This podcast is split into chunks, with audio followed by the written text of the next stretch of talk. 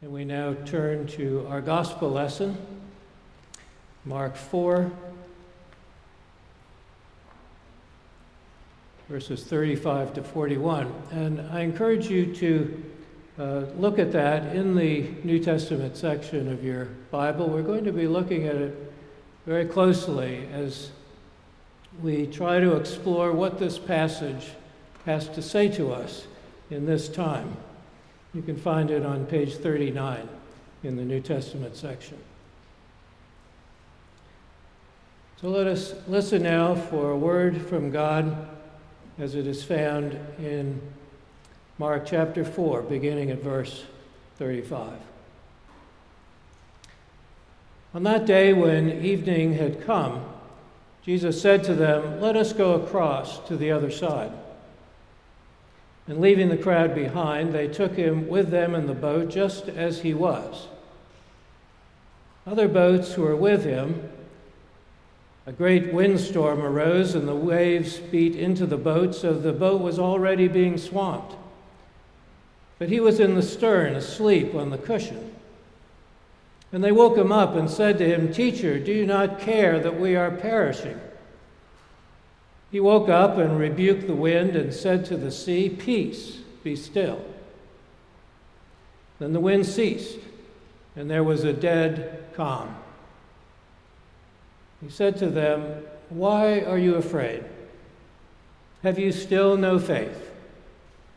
And they were filled with great awe and said to one another, Who then is this that even the wind and the sea obey him? The word of the Lord. Thanks be to God.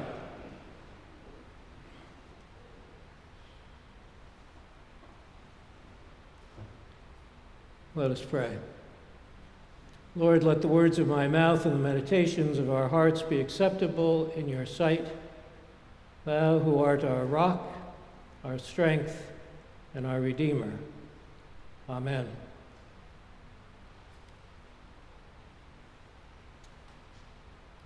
She was 12 years old and a seventh grade student in a school near Atlanta. Her father was in the Army and they lived on the base. The date was April 5th, 1968. Martin Luther King Jr. had been fatally shot in Memphis the evening before. And this initiated a wave of protests. Sitting in her classroom, the young girl saw the assistant principal enter. He came to her desk and asked her to take the books she might need and follow him to the office. She was also given her school records in a sealed folder. When she got to the office, she found the other children who rode the bus with her to and from the base. they were taken outside and loaded on the bus to return to the base, though it was early in the day.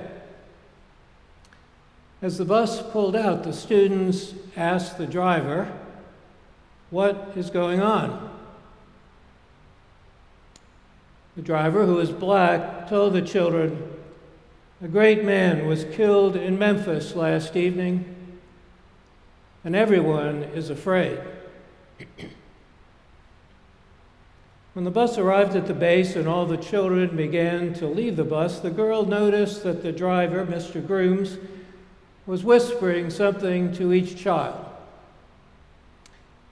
She was the last off the bus, and as she came close to him, he said to her, God loves you, and so do I.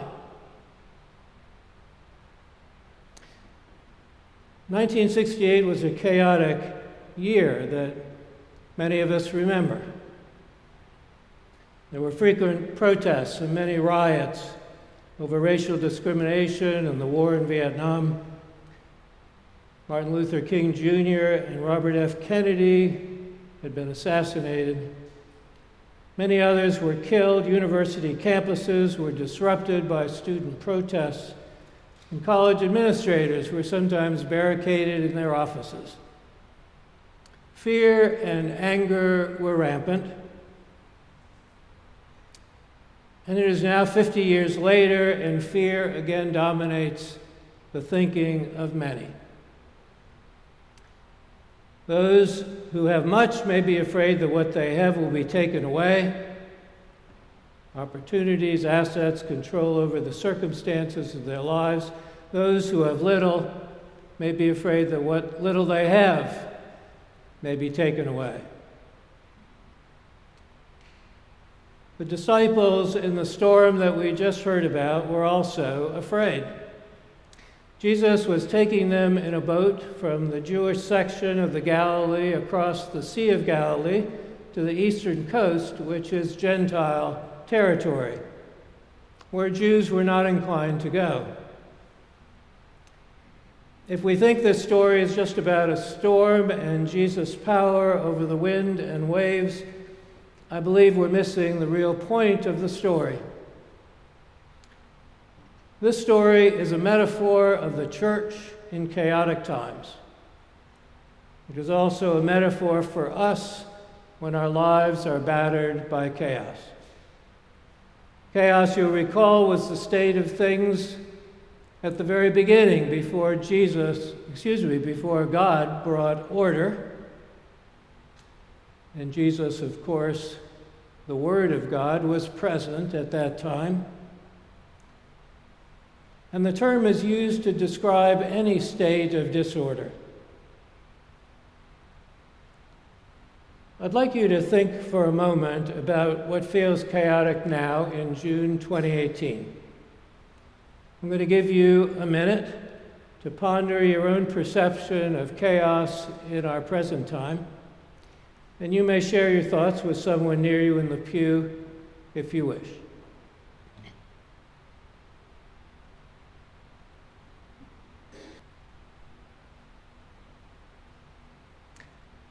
I gave you this exercise because I want you to listen to what I'm going to say about this story, thinking about what chaos means for you personally in this time. So let's see what the gospel story is saying to us. There are three very revealing elements in the story to consider as we try to understand its message. The first is one I've alluded to. Jesus told the disciples when it was dusk, let us go across to the other side. Why would Jesus choose that time, when darkness was descending, to make a trip across a large body of water to a place where the threat was greater than where they presently were? Could the writer be talking about the circumstances the early church was facing? A time that felt dark and foreboding. And the gospel writer adds an interesting detail. The disciples, he says, quote, took him with them in the boat just as he was. Verse 36. Commentators have argued about what just as he was means.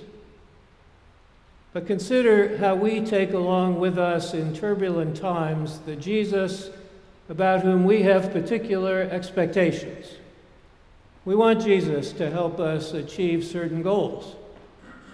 These may be personal goals, they may be political goals, they may be as broad as the survival and flourishing of the boat we are in namely the body of Christ, the church. The disciples were aware of the darkness, and they are aware that they are heading toward foreign territory.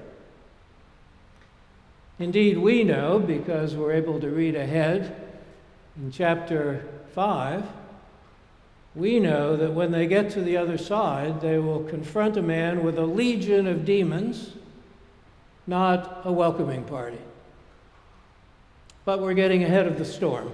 And don't forget, the storm is surely a metaphor for any chaos we experience in and around our times. The second revealing element in this story is the fact that a great windstorm came up very quickly. The waves are high, the boat is being tossed to and fro, it's being swamped with water. and Jesus is sleeping in the stern on a cushion. How likely is it that a person would be asleep under those circumstances? The disciples were afraid that they would all drown, and they wake Jesus up. Do you not care that we are perishing? This is another clue that the story is a metaphor. It is revealing a truth about Jesus in the midst of chaos. Not just then in the first century CE, but any time we experience chaos and uncertain future. Jesus has complete trust in God. He believes that the disciples can handle the situation, and he wants them and us to live into the future with the same trust and confidence in God's presence that he has. The disciples are not so sure that they can trust a sleeping Jesus to get them through this crisis. Perhaps they want to get him up in order to help them bail out the boat. What Jesus actually does and how the disciples react to it is the third revealing element. When Jesus awakens, he immediately rebukes the wind and the waves, saying, Peace, be still. And there is a dead calm. As we all know, a boat in a dead calm goes nowhere. Jesus certainly has their attention now. He asks them, Why are you afraid? Have you still no faith? Remember that in the verse just prior to this morning's reading, verse 34, we are told that Jesus spoke to the people in parables, but it says, quote, he explained everything in private to his disciples, unquote. They had the inside track. They knew what Jesus was about. We know that and more. We know Jesus to be the risen Christ. We know that nothing, not even death, can separate us from the love of God. So Jesus is disappointed when his disciples show a lack of trust in the presence of God. The disciples, on their part, are literally terrified by the power of Jesus to calm the storm. Again, it seems clear that we are hearing a parable with meaning far greater than one isolated story about Jesus' ability to calm a storm at sea. so we can confidently conclude that this story is a metaphor, a parable with meaning for our own lives today. It is a metaphor for the church and a parable for us as disciples of Jesus Christ. It is about chaos and death. It is about the activity of Jesus and the Holy Spirit in the midst of any chaos, any disorder we experience in our lives and in the life of the church and society. The message of the passage is striking. Most importantly, we must take Jesus just as he is. We are not to take our own revised versions. The disciples are terrified by Jesus' ability to calm the storm because this power is unexpected.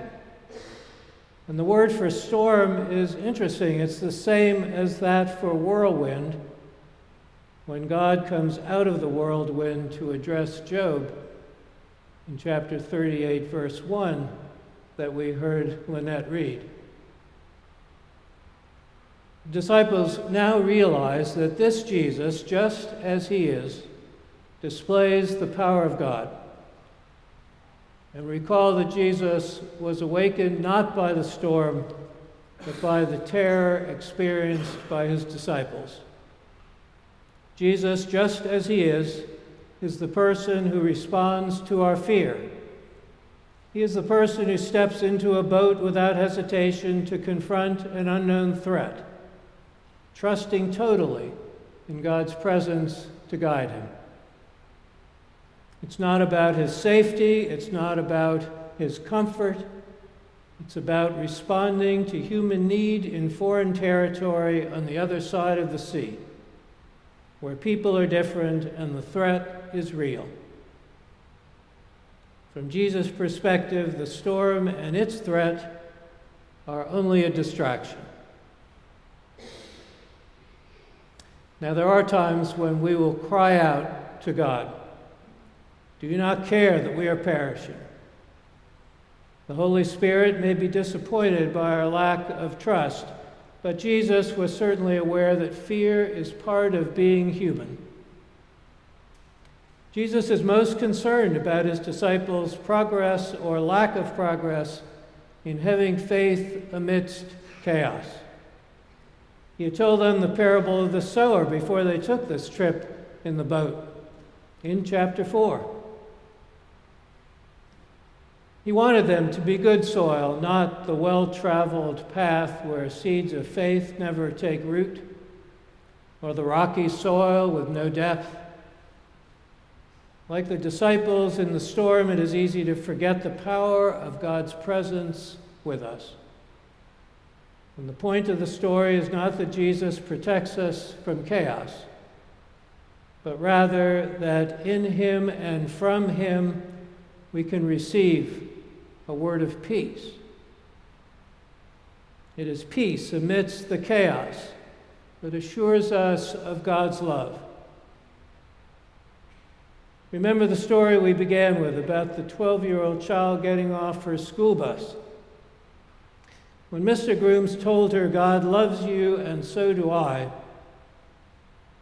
she experienced a wonderful sense of peace. She knew that whatever bad was happening, whatever chaos was around her, everything would be okay. How do I know that? I spoke to her just the other day. And she has carried Mr. Groom's words with her since the day they were spoken and they have shaped her life and her vocation.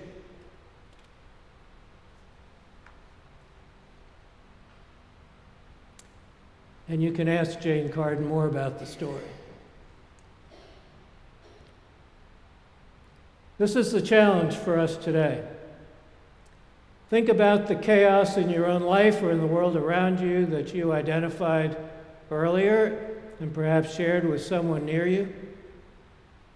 It feels overwhelming. Chaos and disorder are like that, particularly when one's life appears to be threatened. Having moral leadership, believing that a moral compass is guiding us through troubled waters, certainly helps reduce our anxiety. However, we all need to be able to trust in a power greater than the situation we are in. Jesus reminds us through the Holy Spirit, just as he reminded his disciples on the boat I am here with you. Why should you be afraid? Where is your faith? When storms come up, when chaos fills our consciousness, Jesus wants us, and I'm quoting Henry Nouwen from the front of your bulletin, to look upward instead of inward and embrace the gifts that are given. Unquote. When we do that, we set aside our inner turmoil, and like Mr. Grooms, the bus driver, we reach out to people around us who need to hear the message that brings peace even in a raging storm. God loves you, and so do I. That is divine love, and it brings the assurance we all need you can put your trust in that. Amen.